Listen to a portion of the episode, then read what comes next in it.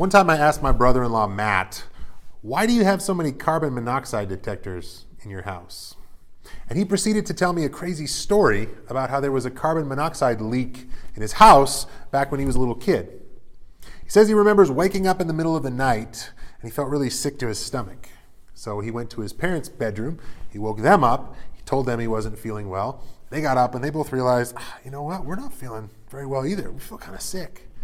Seemed like something was really wrong in their house, but they didn't know what it was. So his dad picks up the phone and calls 911. But before he could finish explaining what was wrong, he dropped the phone and passed out on the floor.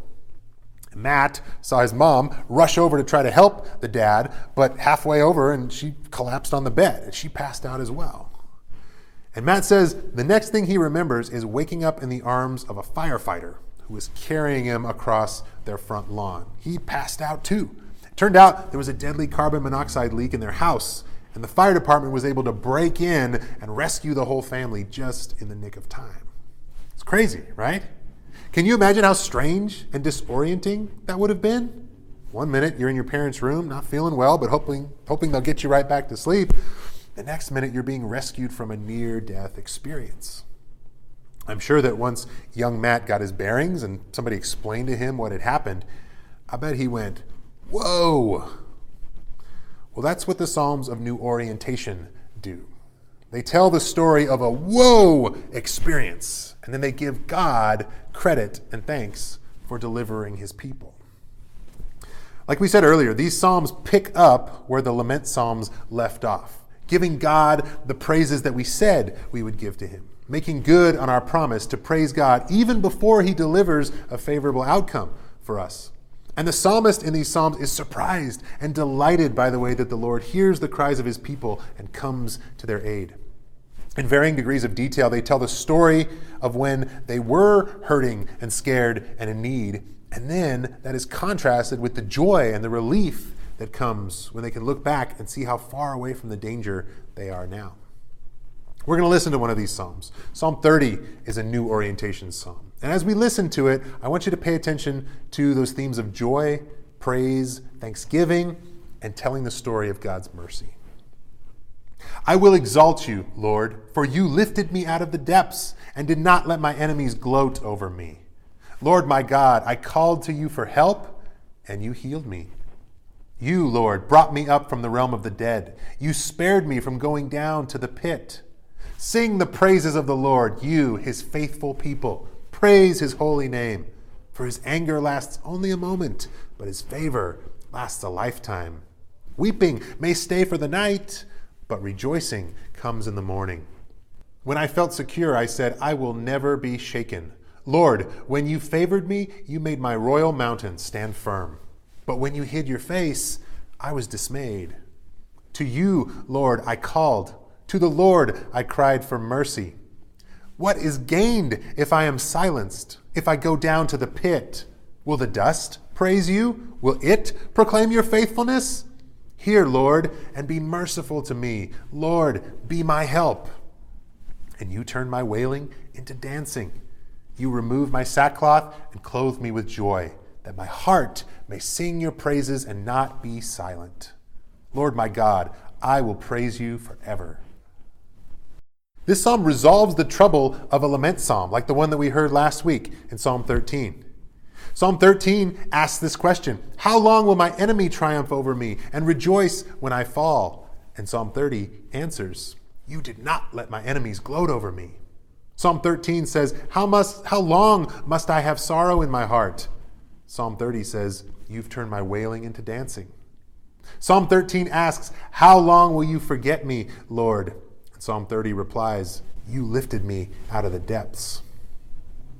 The situation described in Psalm 30 is someone who is in need of healing and in danger of death, but the Lord heard their cry and rescued them. And the psalmist not only celebrates the Lord after this much appreciated rescue, but he also calls the assembly of faithful people to do the same. Sing the praises of the Lord, you, his faithful people. Praise his holy name. Praise and thanks is the language of the redeemed. Those who know what it feels like to be lost and then to suddenly be swept up in God's mercy and care. Tri Valley, as a church, we have had a lot of reasons to celebrate God's mercy and care. There's a lot of victories that we've experienced together. As I was thinking about these new orientation psalms this week, I was reading through some old prayer requests that came through our congregation from people who are in really dire situations. I read this one from December 12th, 2014. I'm requesting an urgent prayer for Roger. He fell last Friday and hurt his back. Last night, a sharp pain suddenly hit him. He was laying on the floor for hours and couldn't stand up. Upon losing movement of his left foot, we ended up in the ER at Kaiser Walnut Creek, and he had an MRI. The result indicates that he has hurt part of his spinal cord, and a surgery is being scheduled immediately today. We're now getting ready to be transferred to Kaiser San Jose for the surgery. His condition seems to have worsened. Please pray for a successful surgery with no negative impact and that Roger will recover smoothly. Thank you and God bless. Cynthia. And then a few weeks later, we got to send out this email February 12th, 2015. Roger Richardson has very good news. I have had steady recovery from my injury. I am now able to walk a bit. Still lots of therapy ahead, however. The power of prayer. Praise God. And then you might remember a few weeks after that, in our worship gathering, Roger stood up from the back of the auditorium, walked up to the front, and read our scripture reading for us. It was a testimony of God's grace and mercy, and we all praise God together. December 26, 2016, this uh, email was sent out. Claire Spinka continues to receive care for HUS at the ICU at Lucile Packard Children's Hospital in Palo Alto, where she's been for the past nine days. After several grim days of mounting complications with her heart, kidneys, and intestines, on Sunday and Monday she showed some signs of improvement, though is still very sick. It's still unknown when she'll be able to come home. Please continue praying persistently for the Lord to restore Claire to health. Fast forward a couple months, April 4th, 2017 we got this report. Today was most excellent. We got word today around noon that Claire was cleared to come home. We have felt abundantly cared for and prayed for and are exceedingly grateful for that. I would ask for your continued prayers that Claire's recovery will stay on the positive path that she's been traversing. And please thank God for his care for Claire, presence with all of us during this very trying chapter in our lives. And then you might remember when Claire was back with us in the church, her first Sunday back to worship. We lit candles and we sang Joy to the World and we sang Here I Am to Worship and we praised God together for his faithfulness. Those are Tri Valley Psalms of new orientation. Those are our stories of God's faithfulness and rescue and how he's brought us through. We have a lot of stories like these. The experiences themselves that are so scary and life threatening at the time but then they become just another chapter in the story of God's long standing faithfulness and another reason for us all to praise Him together. When we zoom in on verse 9 of Psalm 30, we see the necessity of praise spelled out. It's interesting. The, psalm, the psalmist recounts his cry to God when he was in trouble, and in it, he tells God the reason why God should keep him alive. Now, that's an interesting kind of little bargaining chip that you, you may or may not want to try to use on God. He says, God, you need me alive, and here's why. Before I tell you what he says, how would you finish that sentence? Would you say, God, you need to keep me alive so I can continue showing love to my neighbors? Would you be able to say that? God, you need to keep me alive so that I can tell more people about the good news of Jesus? Or is it more likely, God, you need to keep me alive because I got to finish remodeling my house? you need to keep me alive because I want to know what happens in season four of the show I'm watching. Well, those aren't the reasons that the psalmist gives. Look at what he says. What is gained if I am silenced, if I go down to the pit? Will the dust praise you? Will it proclaim your faithfulness? And then later on, you turned my wailing into dancing, that my heart may sing your praises and not be silent. He says, God, you need to keep me alive so that I can keep on praising you. If I die, there's going to be one fewer witness to your love and your mercy and your grace in this world. And when I hear that, I have to stop and wonder if I could say the same thing about myself. If I die, would there be a noticeable difference in the amount of God's praises that this world hears? I hope so. So, what we see is that the psalmist and these psalms themselves remind us that we need to praise and give thanks to the Lord. We are witnesses of God's goodness. We're recipients of his blessings, and we need to share that with the world. Is that the view that we have of our praises and what they are, what they do? Does our thankfulness show in the interactions that we have with people? When Lisa and I were first married, we were part of this great little church in northeast Pennsylvania. And they always had this tradition right before Thanksgiving. The day before Thanksgiving, they would have a potluck. We'd fast all day Wednesday, and then we'd get together that evening to pray and have a potluck meal.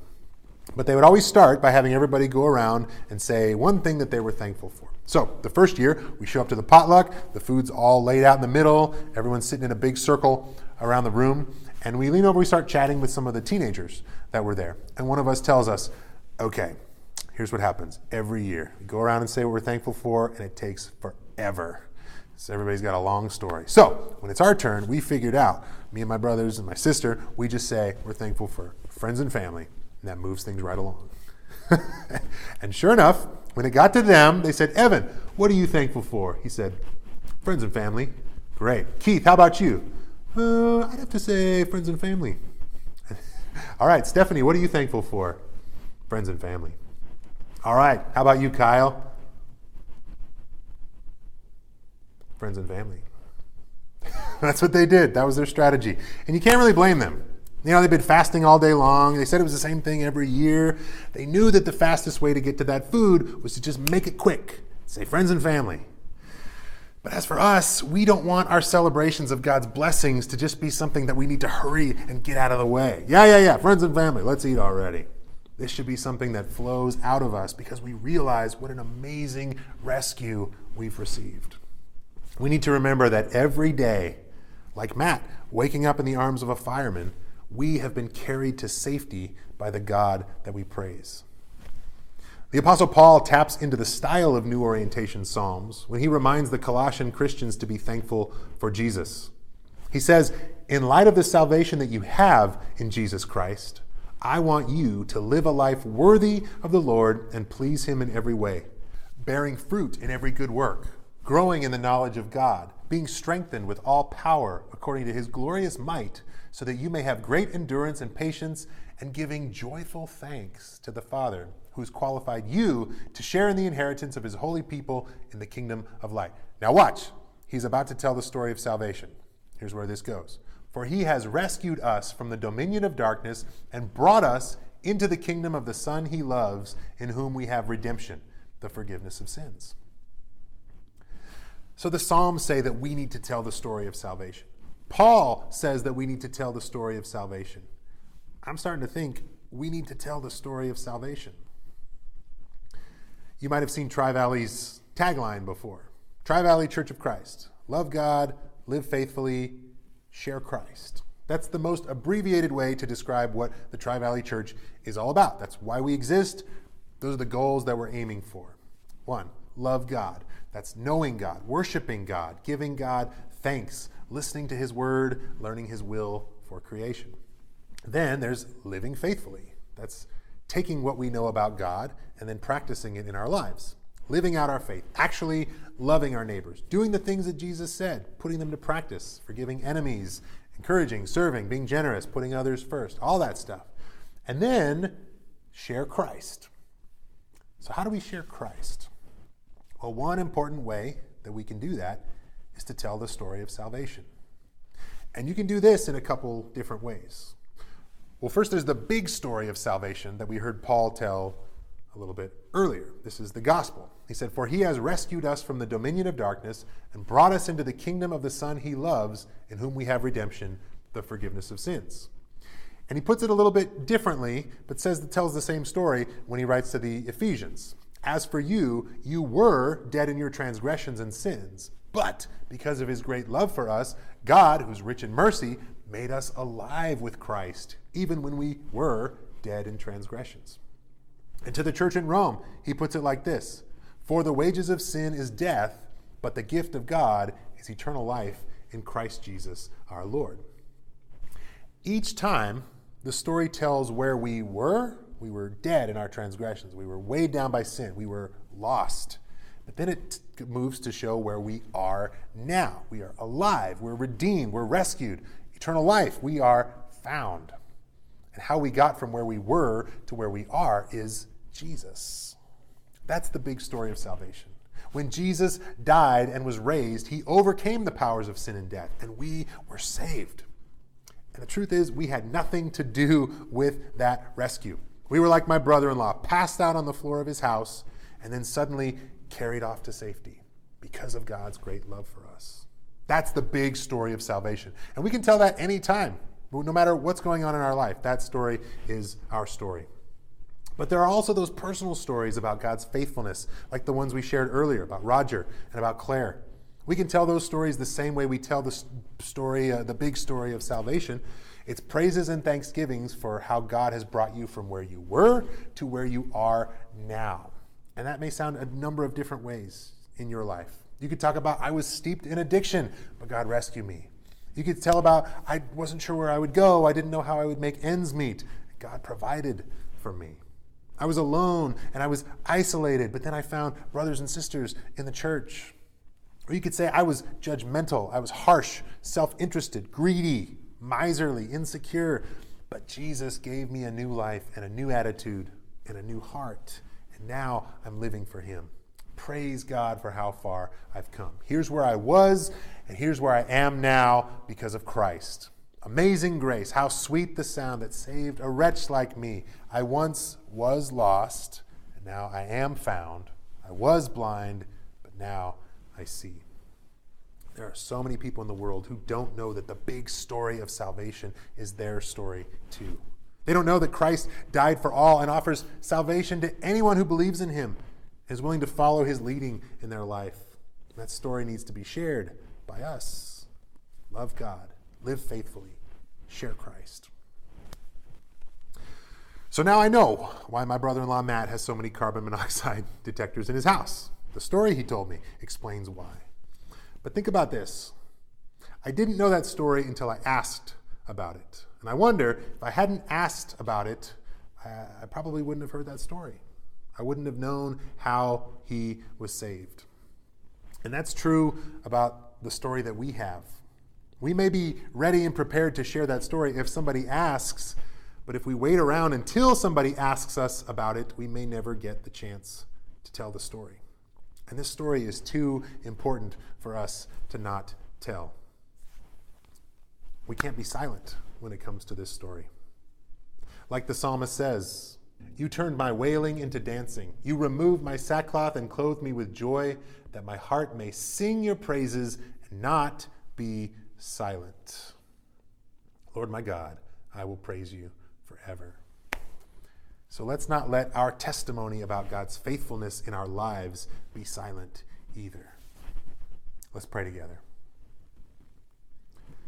Lord God, we continue lifting up our praises and our thanksgivings for how you have saved us in Jesus Christ.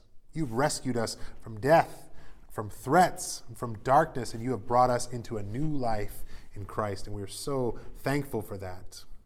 Let us be reminded of this throughout our week and our, throughout the days that we go, that we can share this story with people, whether or not they ask about it. Let it come pouring out of us because it's such an important thing in our lives. God, you have been so faithful. You continue to be faithful. We trust in your faithfulness and we give you praise this morning. We pray all this in Christ Jesus' name. Amen.